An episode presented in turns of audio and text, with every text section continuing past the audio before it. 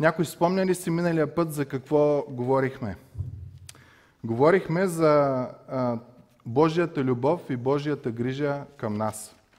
Исус казва, не се бойте. Каквото и да става на този свят, не се бойте. Причината коя е? Вие вярвате в Бог, вярвайте и в мене. Дори да дойде най-страшното, нали? смъртта, последния враг.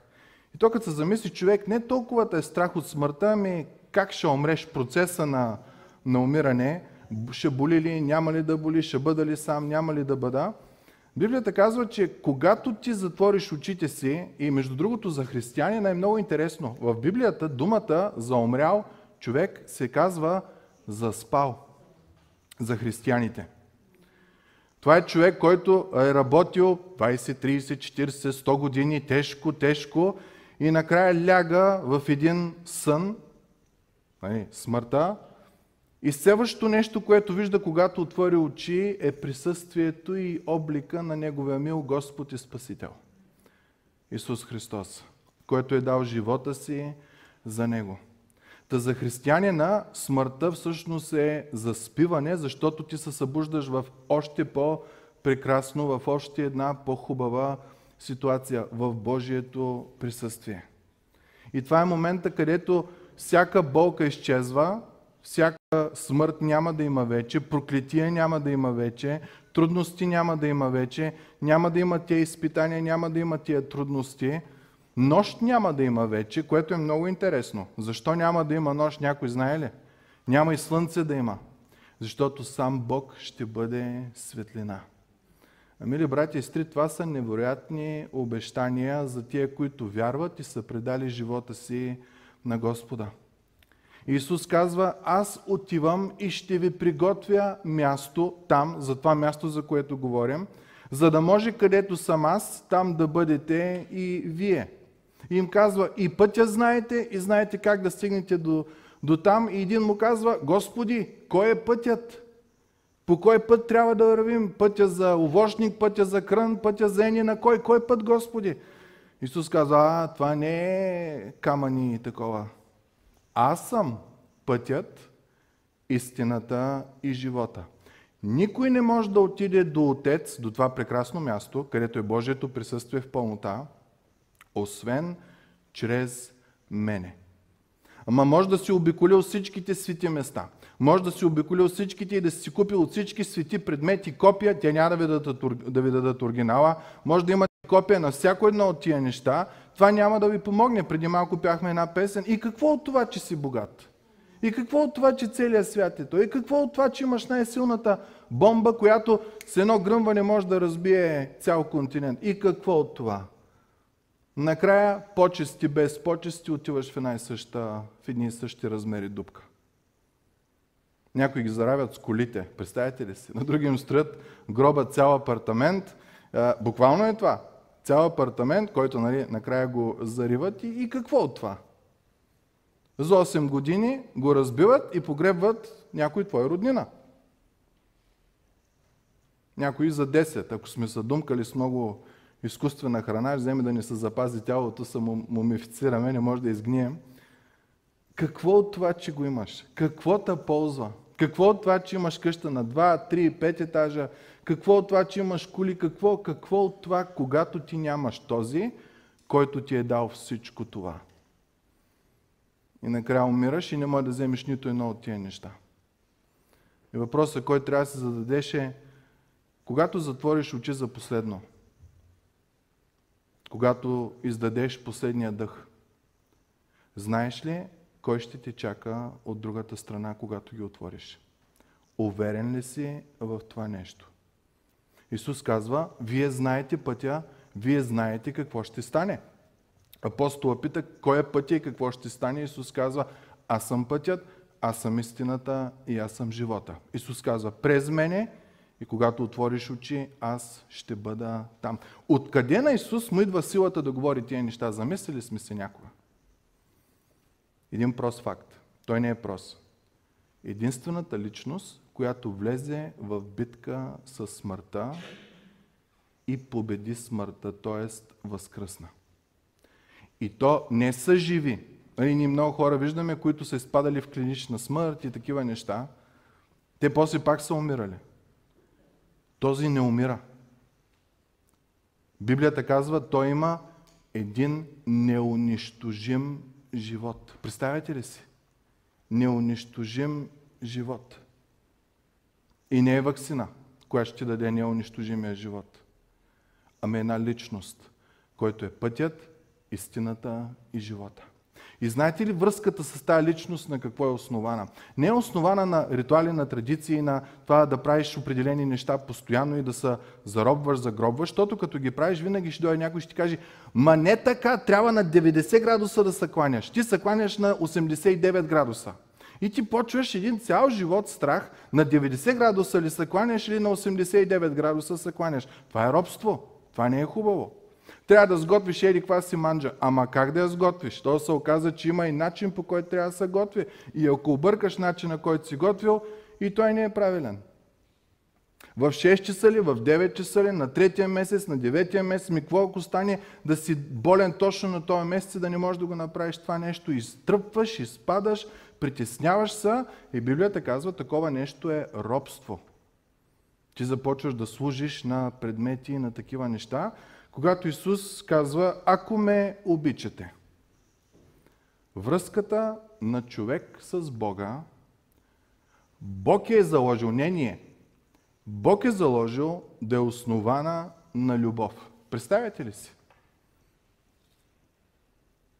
Ние по-човешки какви работи сме измъдали? Има някои, които трябва да изминат 10 км на коленете си, за да могат да имат една чиста връзка с Бога. Други трябва да са гладни 40 дена или 60 дена, някои стигат и до, до година, нали, само на вода карат, за да могат да стигнат до, до Бога. И всяка година. На всеки две години. Обаче Бога на този свят ясно и точно казва, начина за връзка с мене е любов. И ние знаем златния стих на Библията. Защото Бог толкова, как продължава, сещи ли са? Възлюби света. Бог не ти е сърдит. Много често ние си представяме Бог като един полицай, като един чичка с пръчка, който само да пипнеш където не трябва и веднага те удря, защото те мрази, защото си винаги гневен. И нека си признаем, стигаме до момент в нашия живот, когато при такава вечно сърдита личност, никога никога доволна, винаги недоволна относно нашето поведение. Ние казваме, ами аз нямам очи да се моля пред Него, аз ще използвам някой друг, помощта на някой друг, той да се моли от мое име на Него. И сме измислили какви ли не видове посредници, за да можем да, да говорим с, с шефа, защото нямаме очи да отидем при Него, защото в нашия ум той е като шефа на работата. Между другото, те от вас, които сте работили, ако един ден отидете 5 минути по-рано на работа, шефа ви ще каже ли, майко, ти си страхотен. 5 минути по-рано, ти си пример за цялата фирма. Не. Ама закъснейте с 5 минути. Веднага. Нашия Бог не е такъв. Връзката ни с нашия Бог не е основана на правила, на строгост, на шамари и на такива работи. Тя е основана на любов. Между другото, когато съм говорил с познати, които са от други религии, а, така искрени, честни разговори, без да се нападаме, просто говорим кое е уникалното в, в религиите, които изповядваме. И винаги са ми казали, това, което ние не можем да разберем и да схванеме, как така всичко при вас е чрез любов. Нищо не е от принуждение. Дори Библията казва, който дава финансово, той трябва да дава на драго сърце, а не от принуждение. Пастира не трябва да стои да, да с един аршин, с един а, кол да бута хората, да дава. Това е връзка между тебе и Бог. Това е връзка, която ти си изградил възоснова на любовта, която Бог ти показва. Исус казва, аз съм пътят, аз съм истината и аз съм животът. Пътят до мене е чрез любов, защото Бог от любов ме изпрати при вас, защото Бог толкова възлюби света, че даде своя единороден син, за да не погине никой, който вярва в Него, но да има вечен живот. И тук виждаме веднага раздела. Бог обича целия свят, но кой не погива? Той, който вярва в Него. Много често ние се радваме, кефим се на, на Божията благодат и милост, обаче това не ни променя начина на живот. Когато Библията казва, Неговата благодат е назначена да те води към покаяние. Причината Бог да не те е унищожил на момента една единствена. Защото чака момента, когато ти ще се покаеш. И това е много важно да го осъзнаем, ли, брати и сестри? Това е важното в нашия живот. И Исус тук казва, този начин на живот, да обичаш мене и да пазиш моите заповеди, е трудно. И нека си признаем, да не убиваш, да не лъжеш, да не крадеш, айде горе-долу ще успеем. Ама той Исус отива по-нататъка. Ако само помислиш и пожелаеш жена в ума си, ако само наречеш брат си глупако, Исус казва, ти си виновен пред закона. Тоест, Бог не е будала, Бог не е глупав. Той не гледа само това, което вършим и това, което приказваме. Той влиза по-навътре. Мислите и намеренията в нашето сърце. Не какво си казал, а защо си го казал. Не какво си направил, а защо си го направил. Та Бог директно влиза, как да кажа, неговия нож опира до кокала и влиза вътре в костния мозък, за да разбере същността на нашето битие. Исус казва, да обичаш мене е трудно. Защо? Целият свят е направен да е враг на Бога. Децата какво ги учим в училище? Че са произлезли от маймуни. Представяте ли си? когато Богът на този свят ни е направил по Негов образ и подобие. Осъзнаваме ли ни това нещо? Ти и аз в нашия начин на живот имаме подобието на Господа. Образа сме го загубили с греха имаме подобие, имаме желание да творим, да, да създаваме нещо, имаме желание да обичаме. Не го правим съвършено, но има една обич в нас. Е Бог, който е любов, тия неща ги е заложил в своето си творение. И когато съгрешаваш това, което прави Библията ти казва, грешен си, Имаш нужда от спасение и спасението не е в твоя сила, спасението е в Божия сила, защото Бог, който ти е направил, е Бог, който ще те и спаси. Между другото, на, с нощи четахме, че в Китай вече има редакция на Библията, да може да, да стане а, адекватна с начина на живот, по който хората живеят. И спомняте ли си историята с жената хваната в прелюбодейство? В тази история а, идват хората и изправят жената пред а, Исус и казват, тя е хваната в прелюбодейство, какво ще правим сега? По закона на Моисей трябва да убиш с камъни. И Исус, спомняте, тази известна фраза казва, който е без грях, нека той да хвърли първи камъка. И хората един по един почват да се тръгват. В Библията, която ние имаме, в Библията се казва, и накрая Исус казва на жената, и аз не те осъждам, иди си и не съгрешавай повече. В редакцията, която има, е след като хората се тръгват, Исус убива жената и казва, и аз съм грешен. Разбирате ли на какво света тръгва да ни учи? И това след време, ако не си знаем Библията, ще сминат това, което е в телефона ви, тия книги ще изгният, ако не си ги пазите много и ги четете, и ще ги заменят с, с други. Където няма да има мир, няма да има прошка и той, който е спасителят, ще го очернят и ти няма да имаш никаква сила в живота си.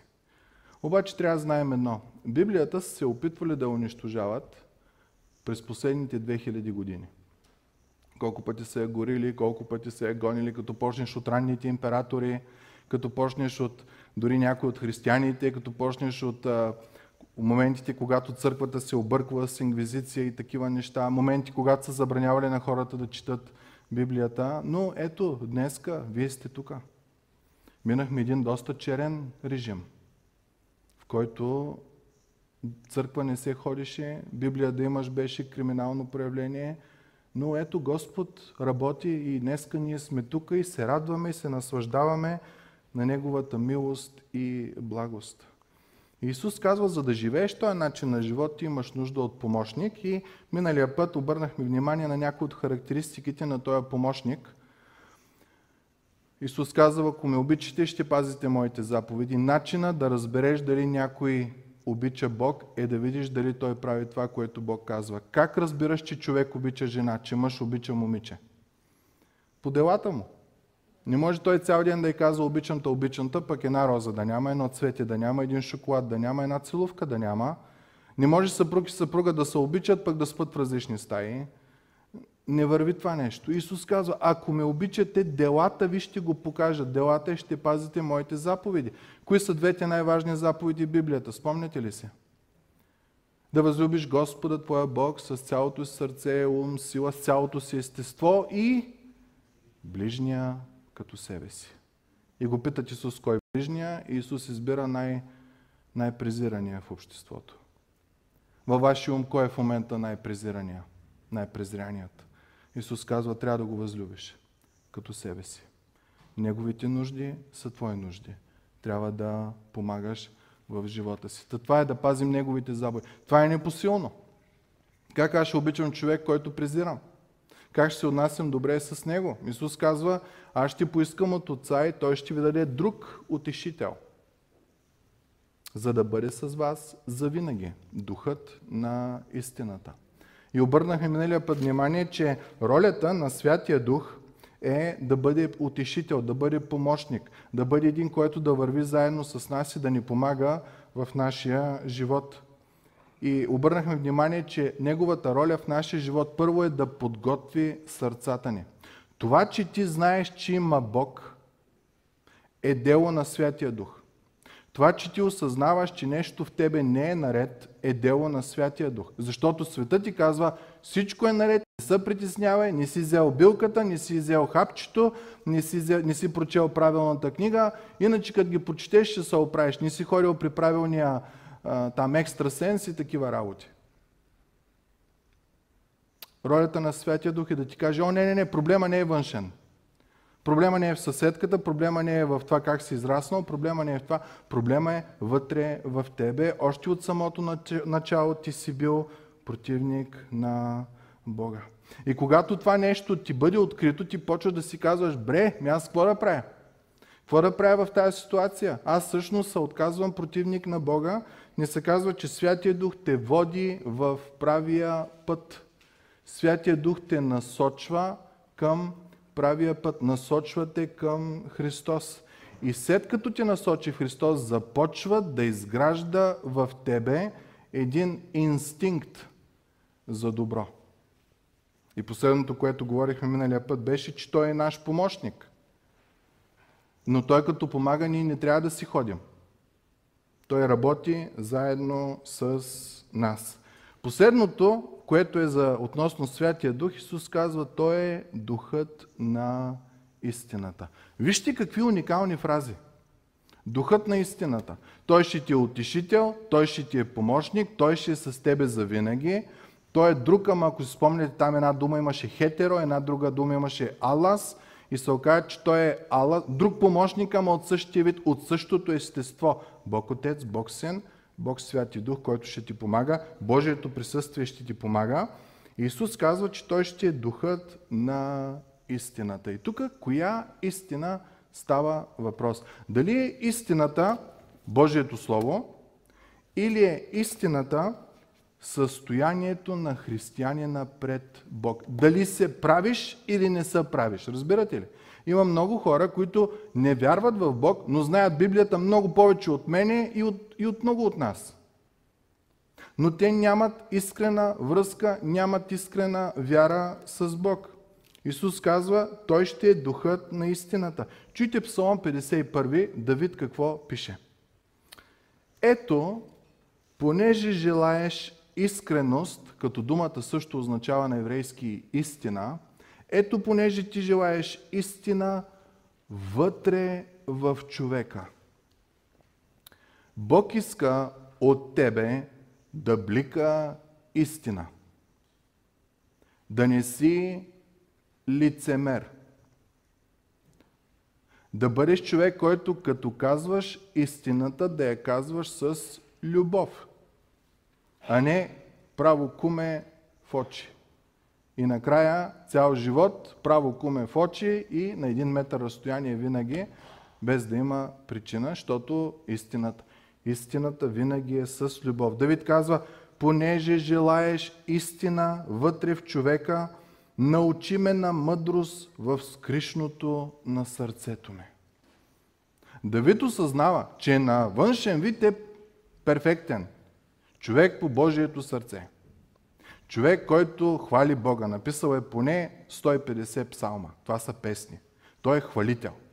Той има лична връзка с Бога. Но Давид осъзнава, че Бог не гледа на лице, Бог не гледа на дела, Бог гледа какво е вътре състоянието на твоето сърце и той казва, понеже ти искаш човека да е искрен. Понеже искаш човека да е искрен, научи ме на мъдрост в скришното на сърцето ми.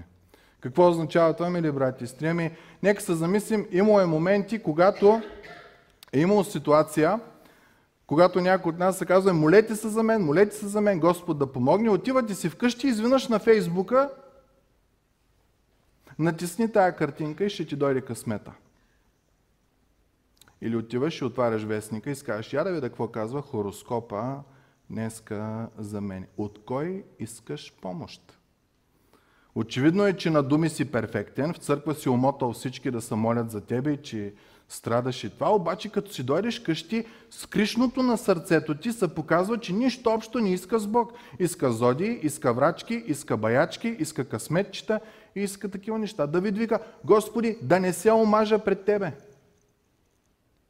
Да не взема, Господи, да се мисля, че щом другите ме хвалят за външните неща, които виждат, аз да се мисля, че всичко е добре с Тебе. Господи, моля Ти се, научи ме на мъдрост в скришното на сърцето ми. Това, което, Господи, само аз го знам. И Ти. Това, което, Господи, аз дори не го и осъзнавам. Изпада ли сте момент, когато една лъжа, така сте си я навили на пръста, че почете да си вярвате в нея. И Господ понякога праща някой, който ви казва, Бе не е бяло, бе черно е. И, и, и да се усещате. Това е ролята на духът на истината.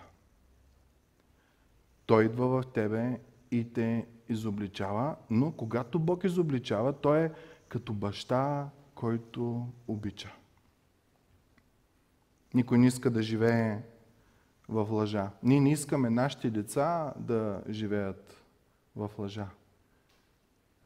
Святия Дух е този, който върши това в живота на християнина. Святия Дух не толкова дава емоционално преживяване. Святия Дух изявява истината в живота ти. Защото има много хора, които имат емоционално преживяване, радват се, хвалят, скачат, крещат, викат, излизат на улицата и не можеш да ги различиш от невярващите. Това не е Святия Дух. Святия Дух има задачата, понеже знае кое, кой е Божия стандарт, да изяви скришното на сърцето ми и да го покаже наяве. Святия Дух ни прави святи. Думата за свят е отделен. Думата за свят е различен. Бог е свят, защото Бог е различен. Никой не е като Бог, никой не е всезнаещ, въпреки че се мислим, че сме. Никой не е всеможеш, въпреки че се мислим, че сме. Никой не е вездесъщ, никой не е се присъстващ на всяко едно място в света да си по едно и също време. Няма такива. Бог е свят, Бог е различен и Бог призовава Неговите хора да бъдат святи, да бъдат различни. И как става това? Като им дава духът на истината. Божиите хора са искрени, са честни. Когато се грешават, те искат прошка. Защо? Защото Святия Дух им изявява тази вина, която е в тях. Исус продължава и казва, значи, Отца ще даде помощник на неговите хора, защото за да го обичат, те трябва да пазят заповедите му. Той помощник ще бъде и утешител. Той ще се грижи за тях от началото на вярата до края на вярата. И през времето на това той ще е духа на истината. Ще изявява кога има гнило в сърцето им, за да може да го показва. За да може този човек да го остави това нещо. Исус продължава. Той е дух на истината, света не го опознава и не може да го приеме, защото не го вижда, нито го познава. Света тебе и мене, когато сме съгрешили, ще ни съвет, а бе замълчи си бе. Никой не знае. Какво толкова ще стане? Да, ма ти знаеш, че нещо не е наред. Защото духът на истината работи в тебе. И иска да няма петно в твоята съвест. Защото ние знаем какво е да живеем с гузна съвест. Все от нещо се притесняваме, радостта не е пълна, особено ако се срещнем с човека, с който имаме някакво търкане, едни фалшиви усмивки, едни неща или пък сме тотално а, отделени. Странно е това поведение. Е, Святия Дух е той, който поправя тази част в нас. Та света не може да го приеме, защото не го познава и не го вижда. А спомняте ли си Святия Дух каква му беше ролята? Да изяви Бог Отец, че в Него имаш спасение. Да изяви Бог Син, че Той е пътят към това спасение и да изяви себе си духът на истината, който да ти дава един истински живот. Не да се криш като межитурка и само да гледаш как да минеш, а наистина да живееш един стабилен живот. Светът, който не познава Святия Дух, вижте в какво е изградил религиозността. Ще ви дам няколко примери. Медитация. Нон-стоп медитация. На друго място е традиции и обичаи. И това прави и достатъчно ти е. На друго място е молитва в транс. И някой път пушат разни работи и пият разни работи, за да влязат по-бързо в, в транса. На друго е мистични разбирания – и вие тук го знаете, ние живеем в такава страна. Един професор от един университет каза едно нещо. Един път някой ми беше споменал, че общината е наела една фирма, която никой не я знае, за да направи дадено нещо. Ами то самата новина не върви.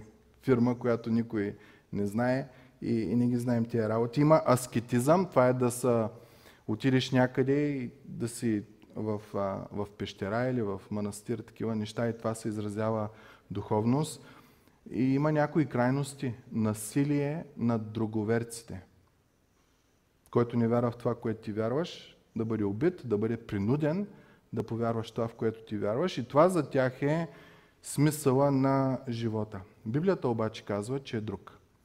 Да познаеш Отец, който дава спасение. Да познаеш Сина, в който си простен и който е пътят, и да познаеш Святия Дух, който дава живот, истина и правда.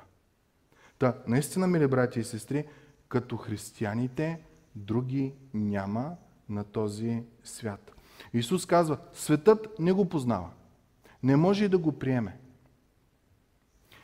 защото не го вижда, нито го познава, обаче ние, християните, вие го познавате, защото той, вижте какви думи са използвани, пребъдва с вас и в вас ще бъде.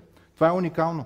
Значи не е само един помощник, който да е до мене и да ми помага, това е пребъдва с вас, но се оказва, че той ще бъде и в нас, което означава, че християнина има привилегията да има личностна опитност, лична опитност с третото лице на Божеството, Святия Дух. Това е невероятно благословение, мили брати и сестри. Ние имаме тази привилегия и чуйте какво Той прави. Римляни 8 глава 16 стих. Така самият Дух, Святия Дух, свидетелства заедно с нашия Дух, че сме Божии деца. Когато ти се чудиш, абе Бог с мене ли е или не е с мене? Защо минавам през тая трудност? Защо минавам през тези изпитания? Защо минавам? Защо, защо, защо, защо? Святия Дух подбутва твоя дух да те увери, че ти всъщност си Божие дете. И когато твоя дух се съгласи с Святия Дух, че си Божие дете, настъпва мир, настъпва отеха, настъпва радост. Това е когато говорим за Святия Дух, който пребъдва с вас. Нека обърнем внимание какво означава във вас ще бъде. В Стария Завет Божието присъствие беше в един народ, наречен Израел. И той им беше дава ни заповеди и им каза, тия заповеди като ги изпълняваш, трябва да ги прочетете. Невероятни са. Малко понякога ни е трудно за нашата култура да ги разбереме, но са невероятни. Бог казва накрая, тези заповеди като ги изпълняваш, народите около тебе ще ти видят и ще кажат какъв е тоя мъдър народ. Чието Бог, когато го призовеш, веднага идва.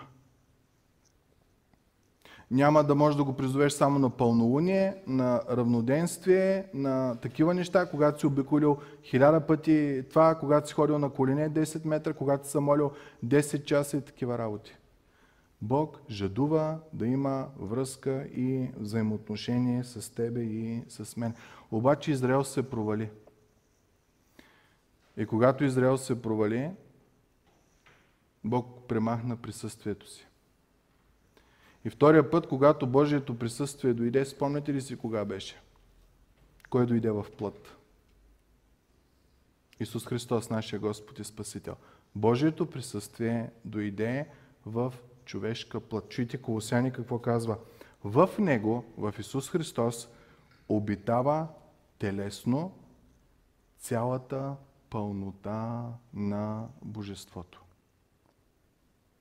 И тук четахме един стих преди това. Филип му казва, покажи ни отца и достатъчно не. Отговора на Исус, спомняте ли си какъв беше? Толкова време съм с тебе. Не си ли ме познал, Филипе? Исус Христос, Бог в плът, по-човешки в плът, за да може да го разбереме, ни изявява същността на Божеството. Исус възкръсна и се възнесе. Знаете ли днеска къде е Божието присъствие? Аз ще ви прочита Божието Слово, да видите какво казва там. Първо Коринтияни, 3 глава, 16 стих. Не знаете ли, че вие сте храм на Бога и че Божия дух живее във вас? Днеска, ако ти си се покаял за греховете си, ако ти си изповядал, че Исус Христос е твой Господ и Спасител и си го приял да бъде Господар в твоя живот и го обичаш и пазиш заповедите му, твоето тяло става храм, което е обиталище, къща на Бога. Ти не ставаш Бог. Бог живее в тебе. Апостол Павел на друго място казва, нашия външен човек, плът, тия работи, със всеки, ден се, със всеки ден се състарява и загива и се унищожава. Но вътрешният ни човек се подновява всеки ден, използва една много интересна фраза – чрез Божията слава, като думата за слава и за тежест е една и съща на еврейски. Ти си тежиш на мястото, защото Бог живее в тебе. Това е ролята на Святия Дух. Той е с вас и в вас. Днеска, мили брати и сестри, в християните живее Бог. Което означава, че на този свят има една невероятна група хора, която е уникална – като нея друга няма. Това са хора, които са осъзнали, че са грешни. Това са хора, които са поискали прошка. Това са хора, на които им е простено от Богът на този свят. Това са хора, които, чието инстинкт и рефлекс вече не е за зло, а е за добро, защото в тия хора живее Божият свят и дух. Той е с тях и в тях. Те го познават. И тая група хора са уникални, защото в тях Бог живее на земята. Ако някой иска днешно време да разбере нещо за Бог, мястото, където отива е при някой от нас, които вярваме в Бог. И когато всички, които вярваме в Бог, се събереме, думата е църква. Еклесия, призваните, извиканите се събират заедно. Докоснатите от Господа, обновените от Господа, тия в които живее Святия Дух, до тях и в тях. Това е църквата. Ако някой иска да знае нещо за Бог, той отива при човек, в който Бог живее, при един християнин. Исус продължава с красотите. Значи казва, това, което ви говоря, света няма да го познае. Стандарта на живот на християнина и стандарта на живот на света винаги ще са различни. Света ще казва, че ти си от маймуна, ти ще казва, че ти имаш достоинство, което Бог ти е дал. Света ще каже, спасението е в пари, в имоти и в такива неща. Ти ще кажеш, о, не, не, не, моя Бог не ме е спасил с преходни неща, злато, сребро или диаманти. Моя Бог толкова ме е възлюбил, че е дал своят единороден, единствен син, да умре и неговата кръв да бъде спасението за мене. Света идея си няма относно тия неща. В началото ви, преди да сте повярвали, мили брати и сестри, какво е било в главата ви? Врели ни кипели, когато са ви казвали тия работи?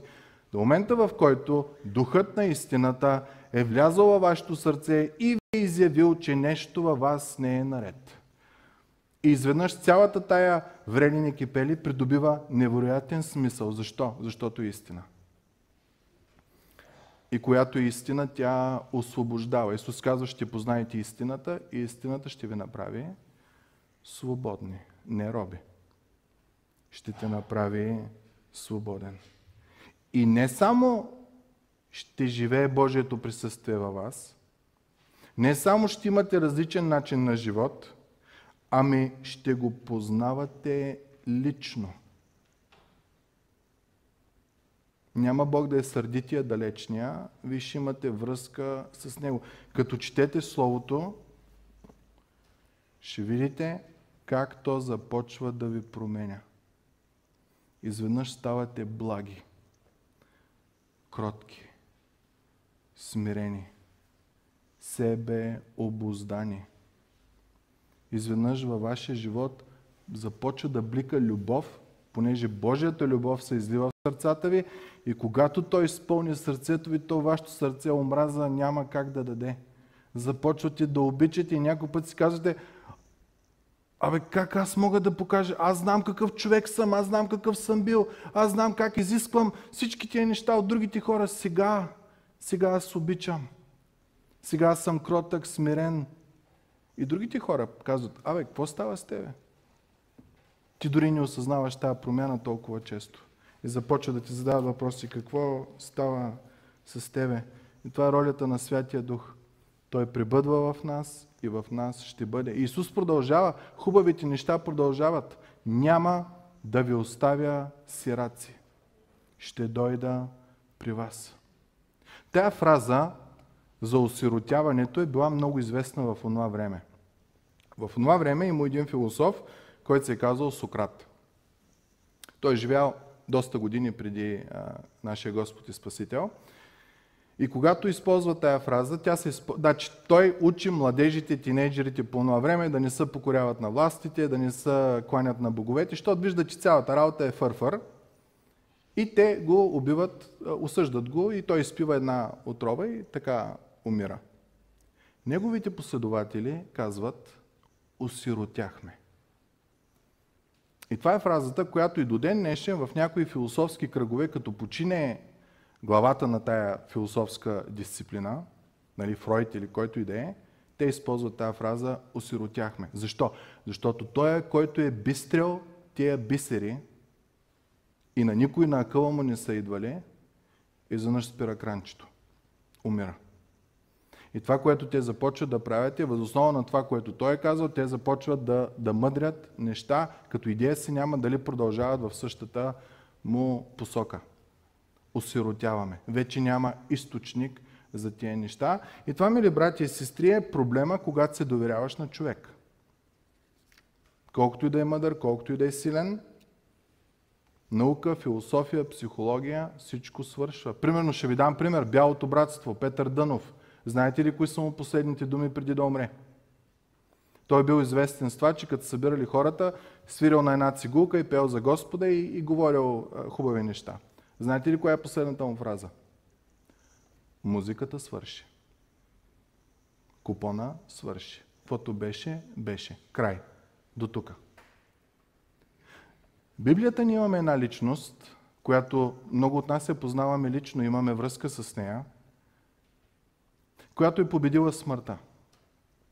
И е възкръснала и това е исторически има доказателства, освен Библията, която я има. И той казва, няма да ви оставя сираци, ще дойда при вас. Това, което ви говоря, няма да умре. Не е до тук. Няма да има прекъсване на пъпната връв. Аз няма да ви оставя. Аз ще бъда с вас. И тук въпросът, който се задаваме, чакай сега, чакай. Святия Дух ли ще е с нас? Или Исус ще е с нас? Бог ще е с нас. Бог Отец, Бог Син, Бог Святи Дух. Три в едно. Божеството, Божествената проявление ще бъде във вас. Исус казва, няма да ви оставя, не се притеснявайте. Дори да не ме виждате, аз ще съм с вас чрез Святия Дух. И продължава нататъка. Още малко и светът вече няма да ме вижда. Защо? Исус умира и се възнася. Но вие ме виждате в момента, понеже аз живея и вие ще живеете. Мили брати и сестри, тук в началото, ако си спомняте, говорихме за живота на Исус, който е неунищожим живот. Исус казва, понеже аз живея и вие ме обичате, и вие изпълнявате моите заповеди, и Святия Дух е във вас, Той е Духът на истината. Аз няма да ви оставя сираци, ще дойда при вас казва другото, понеже аз живея и вие ще живеете. Чуйте Римляни 6 глава, как самото слово а, говори за, това, за това нещо. Или не знаете, че всички ние, които се кръстихме в Исус Христос, това водното кръщение говоря, кръстихме се в смъртта му. В момента, в който се потапяш във водата, ти символично умираш за старата си личност умираш с Христос, който действително умря. И когато излизаме от водата, ние излизаме за един нов живот. Чуйте как го описва апостол Павел. Затова чрез кръщението ние се погребахме с Него да участваме в смърт. Така че както Христос бе възкресен от мъртвите чрез славата на Отца, така и ние ходим в нов живот. Изведнъж нещо в тебе се променя. Когато стане трудно, когато стане напечено, когато стане неприятно, ти започваш да реагираш по различен начин от това, как си реагирал преди. Защо? Защото живота ти е Божият живот, който живееш. По отношение на прошка ти нямаш толкова проблеми и виждаш, че всеки път става лесно и по-лесно да прощаваш. Защо? Защото Божия живот е в тебе. А Бог е Бог на прошката. Бог е дълго търпелив, Бог е много милостив. Бог се грижи за тебе и за мене. Исус продължава. Обърнете внимание как започнахме стиховете. Който има моите заповеди и ги пази, той ме обича. А който ме обича, ще бъде възлюбен от моя отец и аз ще го възлюбя и ще се явя лично. Мили приятели, тук се говори, че ти и аз ставаме част от Божието семейство. Когато ти възлюбиш Христос, какво се случва? Стиха е невероятен. Който ме възлюби, който ме обича, ще бъде възлюбен от моя Отец. Това в християнството се нарича Божието усиновление на хората. Което означава, че в момента, в който ти приемеш Исус Христос за твой Господ и Спасител, Бог ти приема за свой син или дъщеря по усиновление. Ти не си същата същност като Него божествена. Но ти си простен и Бог ти е приел в своето присъствие. Когато някой усинови дете, знаете ли какво става с това дете? Моето име става негово име. Моята банкова сметка става негова банкова сметка. Моите желания стават негови желания. Грижата, която имам, я давам към него. Любовта, моята любов, става и негова любов. Моите родители стават негови родители. Исус казва, когато ти ме възлюбиш, моя отец става твой отец. И това е силата относно радостта, която ние имаме в Господа. Исус казва, ще го възлюбя и ще му се явя лично. Отново тази лична връзка, за която говорим. Нека да се помолим, мили братя и сестри. Татко наш небесни, благодарим ти за милостите, за благостите ти, за грижата, която имаш към нас. Моля те, Татко, пази ни. Благодарим ти за Святия Дух, който си дал. Благодарим ти за тези утешителни думи, че ти няма да ни оставиш, че ти ще се грижиш за нас. Благодарим ти, Татко. Да бъде слава на името ти, Господи. В името на Исус помолихме това. Амен.